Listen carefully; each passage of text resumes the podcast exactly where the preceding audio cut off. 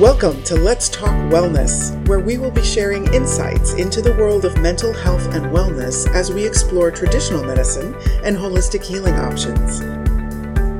It's time to have new conversations about mental health. Join Mara James, the founder and CEO of the Hugs for Life Healing Center, as she guides us along this journey. And now, let's talk wellness.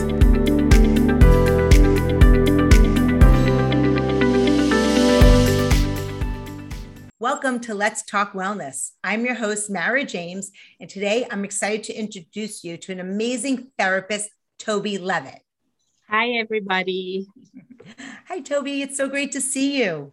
It's good to see you too. Thank you for inviting me today. Yeah, well, you've done so much for our family. Um, you have worked several years ago with one of my children, and um, you were the only therapist that she would actually that they would actually go see. Well, I shouldn't give away which child it is. Um, so we're so forever grateful to you and for you for that.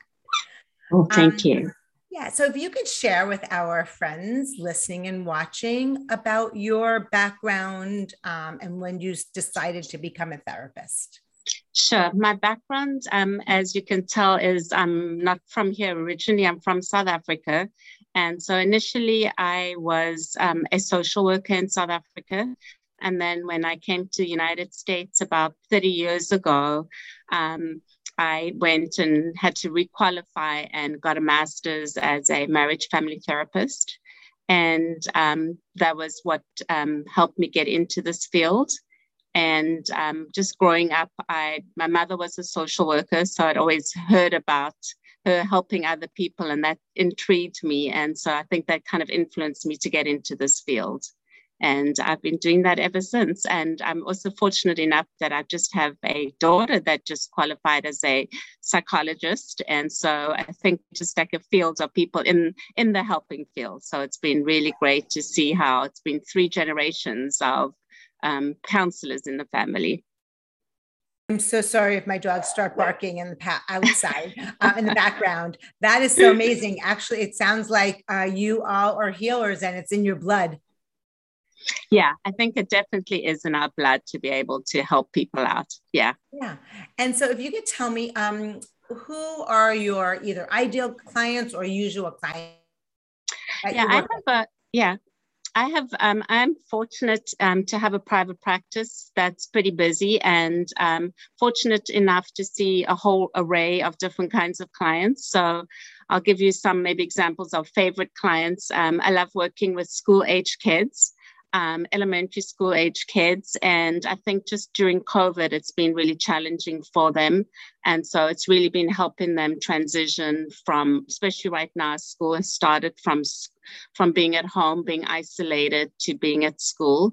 So I see a lot of um, elementary school age kids. I also see a number of school age kids that are involved in high conflict divorce situations where um, it's helping them with visitation with parents. So I often will do what we call family reunification, which is seeing a child with one of the parents that they may have more of a difficult relationship with, or helping them transition when there is divorce and custody situation. So those are part of my ideal clients. Um, I love working with teenagers.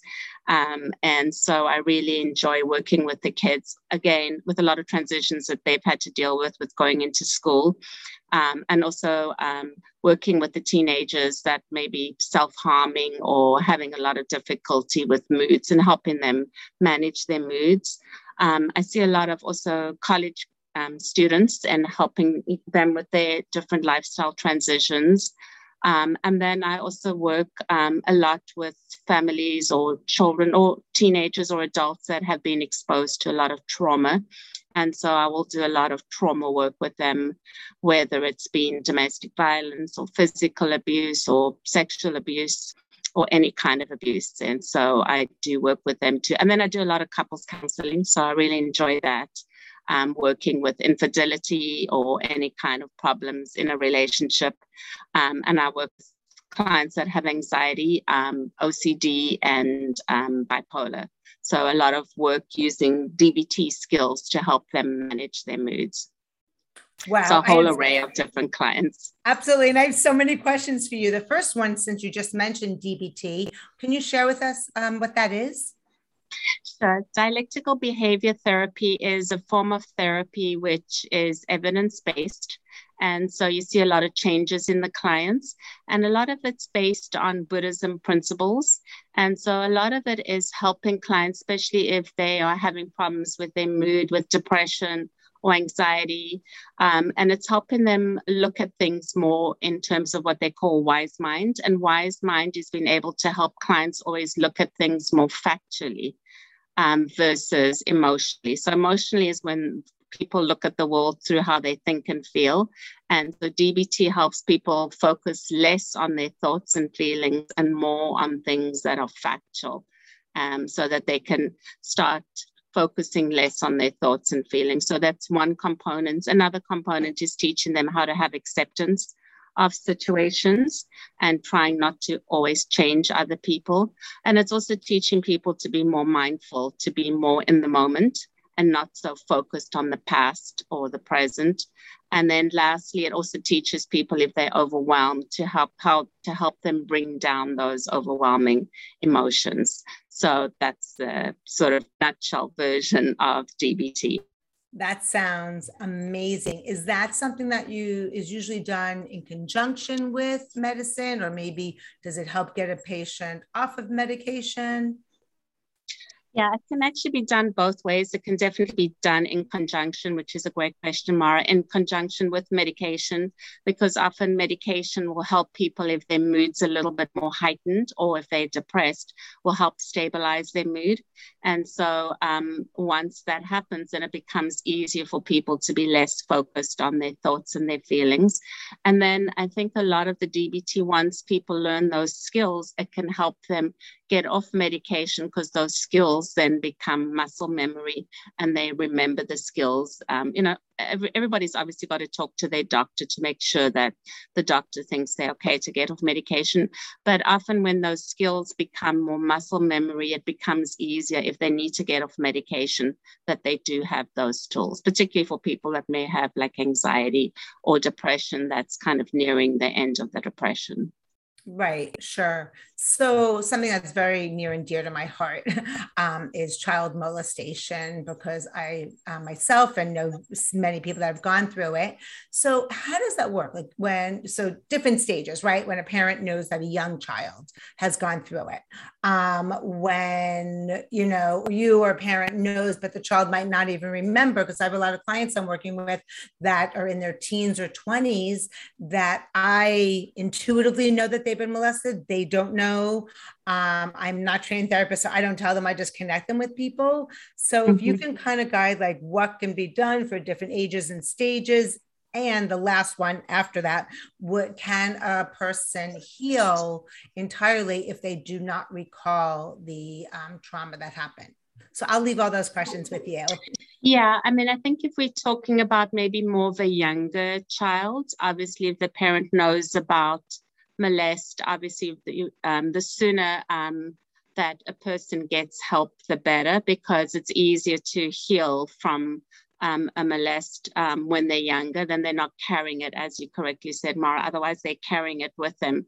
And then um, they may or may not always remember everything. And so it's probably easiest to get help straight away.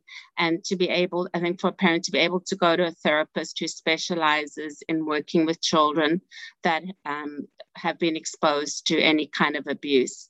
And part of the treatment, which really makes a significant difference for a child, um, or even a teenager that's gone through this is the support of the parent. In other words, the parent supporting the child, because that makes such a huge difference in a child's life versus having an unsupportive parent. And so being able to support them, hear them, let them know that they're going to be there to protect them and keep them safe is probably some of the most important things that a parent can do immediately. And then obviously um, to take them to a therapist and then um, in, in a lot of situations, child protection services may need to get involved just to do more of the investigation part. So that part is done. Um, and then it's really just making that child feel safe and helping them feel secure. And that's probably so much, you know, and obviously helping the child deal through any of the trauma. And part of the trauma is helping any of the children just really feel more safe and know that that's not happening anymore. And so that's, um, you know, just very briefly to help the child. Same as with teenagers, it would be something similar that the, that the teenagers know that they have the support um, of parents and that they can talk to them um, and help them and maybe not always question them exactly about everything that's happened. I think the other part is for anybody who's been through a lot of trauma, something like um, child abuse, is to know that very often people will go through stages of, um, and, and especially with teenagers or even young adults, is um, for the families to know that the children will often go through stages of either being more um, so of fight, flight, freeze, or please and appease. And I think it's important for families to know that. So very often when children have gone through molest or teenagers or any even adults, you're either going to get into more being more angry. And so maybe for parents just to recognize if their children are getting help, they may be more angry and reactive. And it's not a necessary a personal thing it's just that they are dealing with a lot of the emotions that have happened so they may be more getting into more fights or arguments with their parents so that's the fight mode flight is where often they may want to avoid talking about it or avoid any kind of situation that reminds them of the trauma. Freeze is when they almost literally shut down and they don't want to talk about it. And so just to be aware of that and very often, anybody who's gone through trauma, whether it's kids, teenagers, or adults, can get into more pleasing or appeasing behavior, which would be very pleasing everybody because they don't want anybody to get upset with them. And so, maybe just for families to be aware of that, that that can happen, and as much as possible, not to take it too personally, but just support them during those difficult times. Wow, wonderful. So one of my clients has um, a daughter in her teens or maybe 20 that is working with a therapist, um, but she doesn't remember the molestation, but she knows it happened and she has a lot of fear so when that happens, and maybe it's not the right therapist for her, right? There, everyone's different. Um, is there a way to help this person through the fear? Like recommend um, recommend taking like medication versus doing some type of um, you know treatment to help their bodies calm down? Yeah, that's a great question because sometimes people aren't going to always remember everything that happened, especially if incidences happen when they were maybe below the age of three. So they're not going to always remember. But sometimes physiologically, they may remember or their body may have some kind of memories. And so a lot of it is being able to recognize if they are feeling more fearful. Probably the best way to describe it is um, like I'll describe to clients if you can imagine you're driving in your car and your car engine light comes on you know, what does that mean? And it just, you know, what it means is that there's something wrong with my car. I might need to check it up. And so a lot of times when people have gone through trauma, it's almost if like a light switch goes off in their brain and that little light comes on and it's telling them that there's some possible danger. And so often they may feel more fearful.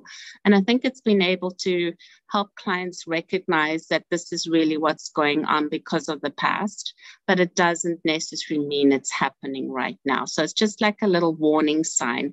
And so that they can start recognizing, okay, this is just my warning sign. And then it's been able to help give them tools, um, you know, so if they are feeling more fearful, whether it's helping them do some more breathing exercises, um, just to help bring some of that down. Um, Bessel van der Kolk, who's a trauma specialist, will talk about really just kind of getting to know your body, getting to know, um, you know, what feels imbalanced for you. So um, whether it's just recognizing I need to move a little bit. So in other words, helping them if they frightened, um, if they're more um, agitated, that would be some of the breathing, or if they're going to shut down, it would be doing things like um, movement or moving to kind of get their body just to change. So it's coming, teaching people to be more aware of their bodies. And then um, I'm fortunate at the moment to be going through a training of EMDR. And so EMDR can often help people um, process their trauma and learn um, to deal with it in a different way. And probably the best way, just to quickly describe EMDR, which stands for eye movement desensitization reprocessing.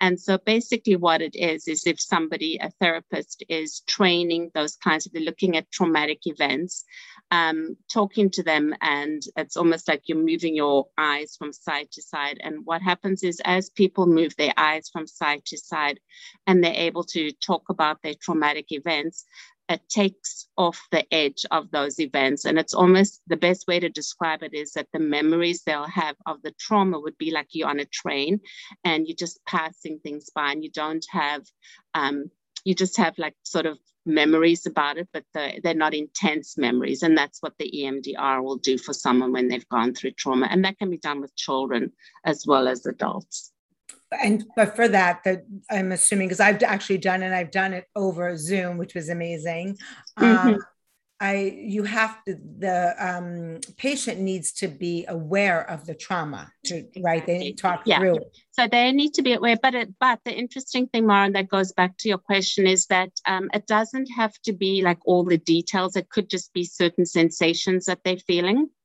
and even being able to bring those sensations down, or even if they're feeling unsafe, and even if it's that, and they have some kind of symbol about that um, unsafety. So it could even just be, you know, when I feel the tightness in my chest and knowing that that's happening, that will help bring it down too. So it doesn't, you know, so person doesn't need to know all the details, but it's just something that's bothering them at the time. And the goal is just to bring those um, either sensations or any kind of thoughts or feelings down. Sorry, of course.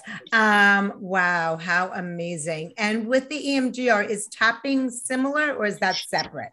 Um, tapping separate, although for people, if they cannot do, if it's hard for them to do the eye movement, then there's different kinds of forms that of EMDR that can be done. And one would be like a butterfly one, where there is some kind of tapping that can be done as well. But it's a little bit different to tapping. I remember watching a video where Prince Harry was show doing that yes. and talking about it, which is so beautiful and profound. And um, I even found out that um, in Orange County, the county is paying for EMDR sessions, which is so beautiful. So it's definitely something that's evidence based and acceptable and and healable yeah no definitely you see a, a, lot of changes. I think in any and that's the, the nice thing now you know with research showing with trauma work it's it really you know part of it a little part of it is being able to do what we call talk therapy but the rest of it is really as you were saying mara would be like emdr or would be teaching you body movements somatic parts of it. There's somebody called dr peter levine that does a lot of what we call somatic work helping people see where they feel it in their bodies and then helping them deal with it more somatically. So there's wonderful ways to deal with trauma. Amazing. Yeah. Um, is any part of the process have to do with forgiveness? Because I know I've been working seven long years um, with mine, and you know, the, the ultimate goal is to be able to forgive um, the abusers. Yeah, I mean, I think everybody's different. Um, you know, so I think everybody's different. I mean, I think the first piece obviously is to really help people deal with the aftermath of the trauma, which often is a lot of triggers and a lot of reminders about the event and a lot of um, what we call hyperarousal, where a person feels like they are kind of stuck and they're always fearful. So you first always want to get that down and down, and people are able to be less um, focused on their triggers and less reminded. You know, then some people can get to that point of forgiveness or or often what it can be is maybe you know we're using forgiveness it might be just looking at that situation a lot differently and less emotionally and maybe that's even more helpful than anything else Wow, amazing. And I have um, so many more questions for you. And I know you have some, uh, well, we want you to share some stories that you could, with your clients, of course, uh, no names for HIPAA, that will uh, be able to help our listeners and friends and watchers out there help. So we're going to take a very brief break and we'll be right back. Great. Thank you. In these shifting and changing times, more and more lives are being impacted by mental health. The Extraordinary Lives Foundation, also known as ELF, is transforming the way people view and navigate mental health challenges. Their mission is to improve children's mental health and wellness and support families by providing educational tools, resources, and awareness events. ELF encourages families to recognize symptoms, overcome the stigma, and reach out for help. Through prevention, early intervention, and holistic treatment, we believe many of the big problems facing today's youth can be transformed within a generation. Extraordinary Lives Foundation is excited to offer the Hugs for Life Healing Center, growing a worldwide network of approved holistic healers and bridging the gap between traditional and complementary healing options visit the Extraordinary Lives Foundation website at www.elfempowers.org to find out more about their resources and events. Together, we can change the conversation around mental health.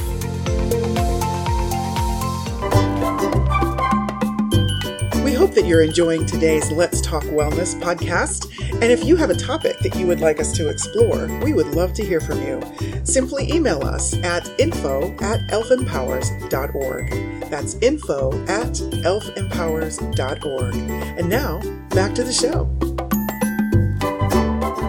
Welcome back to Let's Talk Wellness. I'm your host, Mara James, and today we have an amazing therapist, Taube Levitt. Hi, everybody. Welcome back, Taube. So, Taube, have you have you seen a lot of changes in your clientele or what your patients are experiencing as a result of COVID?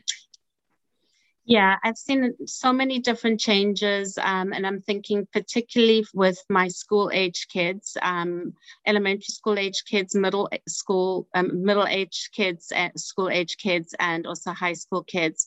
I think one of the biggest fears that all these kids had in common was that everybody was really scared of going back to school once school started. And so um, I literally was so full trying to help these people just transition going, you know, going back to school. A lot of them had fears about catching COVID. They had fears about seeing friends again, not um, especially some of the kids that um, were more junior high school kids were worried that they would look different, feel different, they wouldn't have friends. Same as in high school, they were worried about would their friends still want to be with them.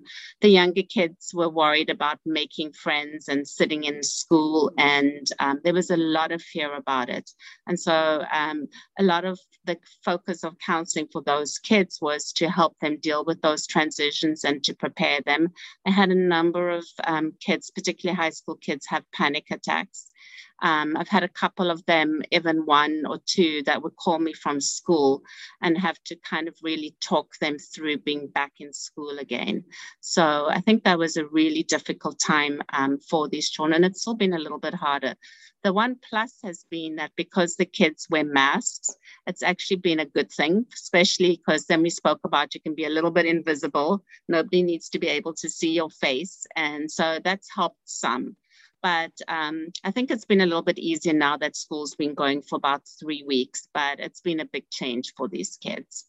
Sure. And what about um, with depression? Have you seen any changes in that? Yeah, um, depression definitely hit so many people, and that was, I think, any age group, particularly during COVID, with people being isolated. Um, this has really been so stressful for people because there's been a lot of isolation, and I think really at the height of it was when people were really at home and they weren't going out. So there was a lot of depression, um, a lot of um, family problems for families um, because I think most people have never spent as much time with one another as they have during COVID time. So it's been really challenging for people. And I think people's moods were really lower.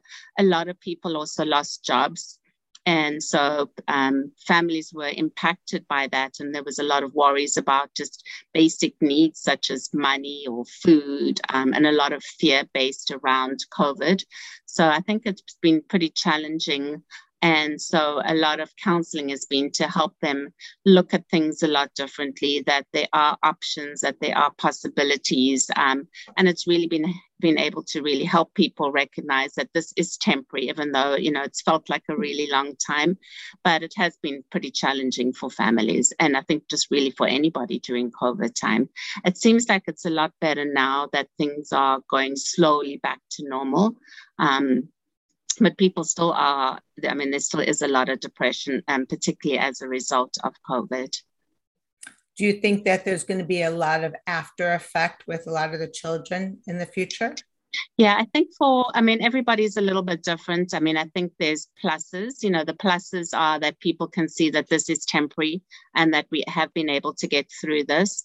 And then I think for other people, it's been more challenging because there's been a gap of time where, and that's really anybody, whether it's um, children or adults, where people were isolated and they've had to almost relearn how to be with other family members or be with friends or get themselves back into the normal day to day routine. So um, I think for some of those people, there definitely will be challenges, po- you know, post COVID too. Right. I once heard somebody say we have to retrain the social muscle like we would do a physical muscle when we go to the gym. Yeah, I definitely think um, for a lot of people, it really is retraining the social muscle. Beforehand, all of us were so free and giving each other hugs and being excited and being on top of one another and doing a lot of social things, just going out and just having fun. And now it's a lot different. I mean, I think people are hugging each other a little bit more now, but still people are careful how you greet one another, what kind of social arrangements. And it's still hard for anybody who's 12 and under. So socially, it's still very difficult. I mean, kids can go out, but it's still hard um, for those kids that are not vaccinated or unvaccinated to be able to truly feel comfortable being around their friends because they can't always do all the things that they used to do.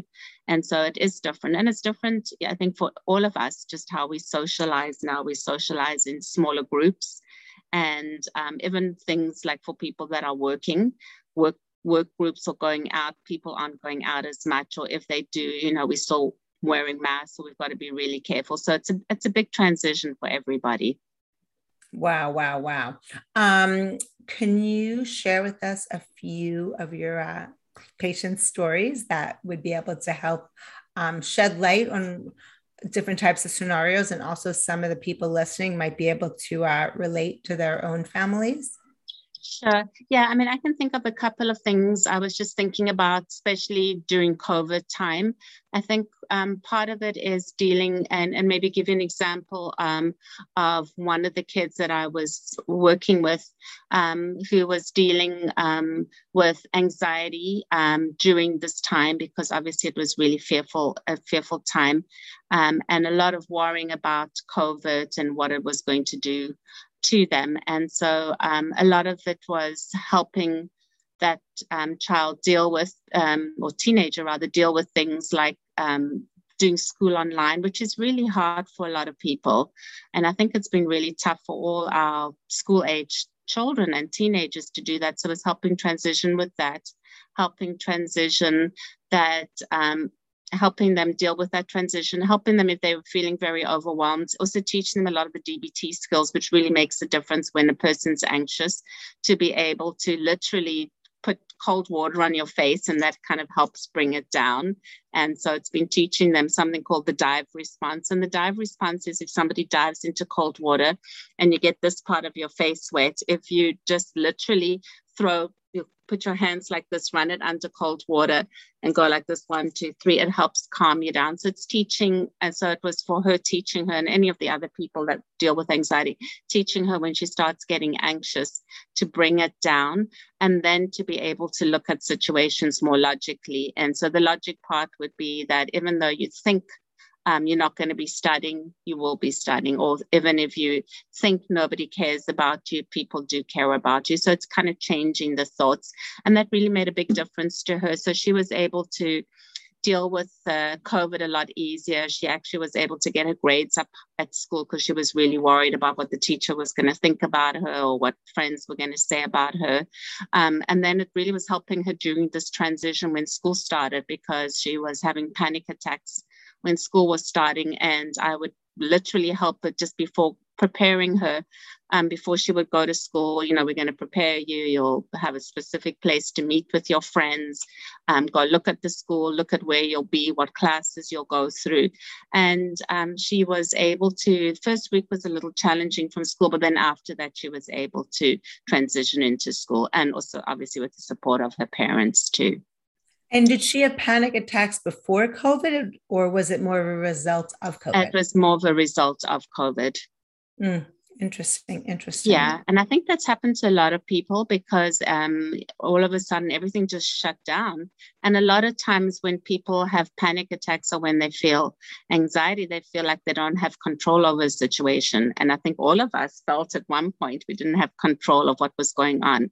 And so that does make a person more panicky. And then it's been able to help people identify that these are the things that make us vulnerable and we don't have control. And so um, part of teaching or counseling people is to help them look at that and help them realize, okay, that's what's going on. And these are the tools that I can use to help me feel less anxious. So that's kind of one example of somebody that was dealing with um, COVID and anxiety. Wow. And do you ever have, um, are there any children that you find that are empathic, that they're literally taking on their, their friends or their families' emotions that aren't even their own? Yeah, you know, because a lot of times we'll see um, children that really um, pick up the parents' um, stress, and particularly during COVID, a lot of it was for some of the families that were either worried about getting sick. And so um, I did see, and that was interesting too. I saw a number of young kids during COVID that were actually having OCD symptoms, a lot of fear about things that needed to be clean and everything had to be perfect. And, and an example was one of the kids that I saw, uh, a younger age kid, um, she got a huge, she did, she developed OCD about cleanliness. And so we had to spend a lot of time during COVID getting her to a point where she didn't have to wash her hands anytime she touched something. And so I think definitely a lot of people's OCD was much more heightened during that time. Um, and she worked so hard. I mean, it was really cute. She wouldn't go to her bathroom. She wouldn't touch anything. Um, her hands were bleeding when I first met her because she would repeatedly wash her hands the whole time because she had learned from her parents. And all of us did at one point. We all thought we needed to wash our cans and everything else. And that kind of heightened the OCD. Um, and so we worked really hard on her um, learning that it was okay. She didn't have to touch everything. She didn't have to clean everything. Um, and it was interesting. Her last challenge was touching doorknobs, um, and then being able to recognize that you you don't have to clean your hands after you touch a doorknob. And so she worked so hard on it, and um, it was amazing just seeing the changes in her once she learned that it was okay and nothing was going to happen to her if she did touch something and she didn't wash her hands. And wow. so that's kind of an example of, you know, and I think a lot of people's OCD was definitely heightened um, during COVID time, especially around cleanliness. Right. Wow. And just thinking about her and like the living in that fear, it's just it will wear and tear on you. Wow. Yeah. And yes, I think people picked that up. And I think people also picked up a lot of tension. A lot of kids um, or families were worried about, and it's not just kids, but adults were worried about their marriages not working.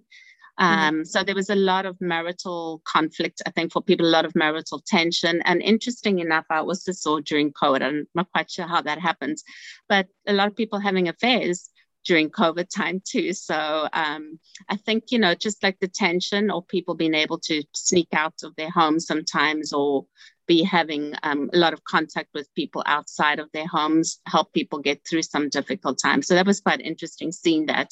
Um, but yeah, it did cause a lot of tension in families um, being all at home at the same time. I mean, there were pluses, but there were also definitely some tension during that time too. Yeah. And even now, like post COVID, um, just different roles have changed um, and there's there's been a lot of different changes in families dynamics and structures as a result of that Wow, wow. Um, can you also can you share with us another story about another client?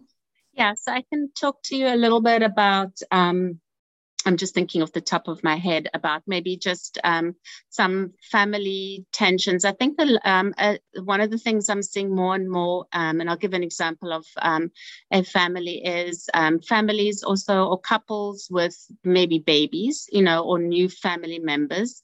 I think that during um, just in general, and maybe give an example of a family that I saw, a couple that had their second child during COVID and the tension because beforehand the um, wife was the breadwinner. And that's been a big change, I think, in different families too. So the wife was the breadwinner and um, then after his second baby was born and the husband was more stay at home but then after his second baby was born she decided to be the breadwinner and that was it came with a lot of transitions too because first of all it's a transition and we are seeing that more and more where men are taking care of their kids and the wives are the um, breadwinners. So that was a little bit different in their family, and they had just settled into that.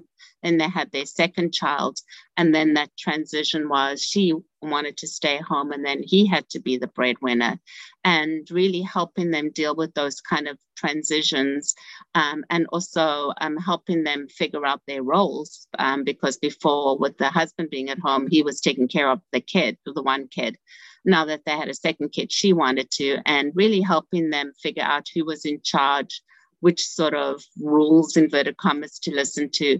And so that took a lot of strain on their relationship. And now um, things are fine. Um, she's at home taking care of the kids, and he's gone back to work and um, they've managed to figure out a way where they can support one another and make time for each other as a couple because that's been really hard for some of these families and then also make time to deal with the kids at the same time. So that's kind of an example of what happens sometimes in families with different transitions.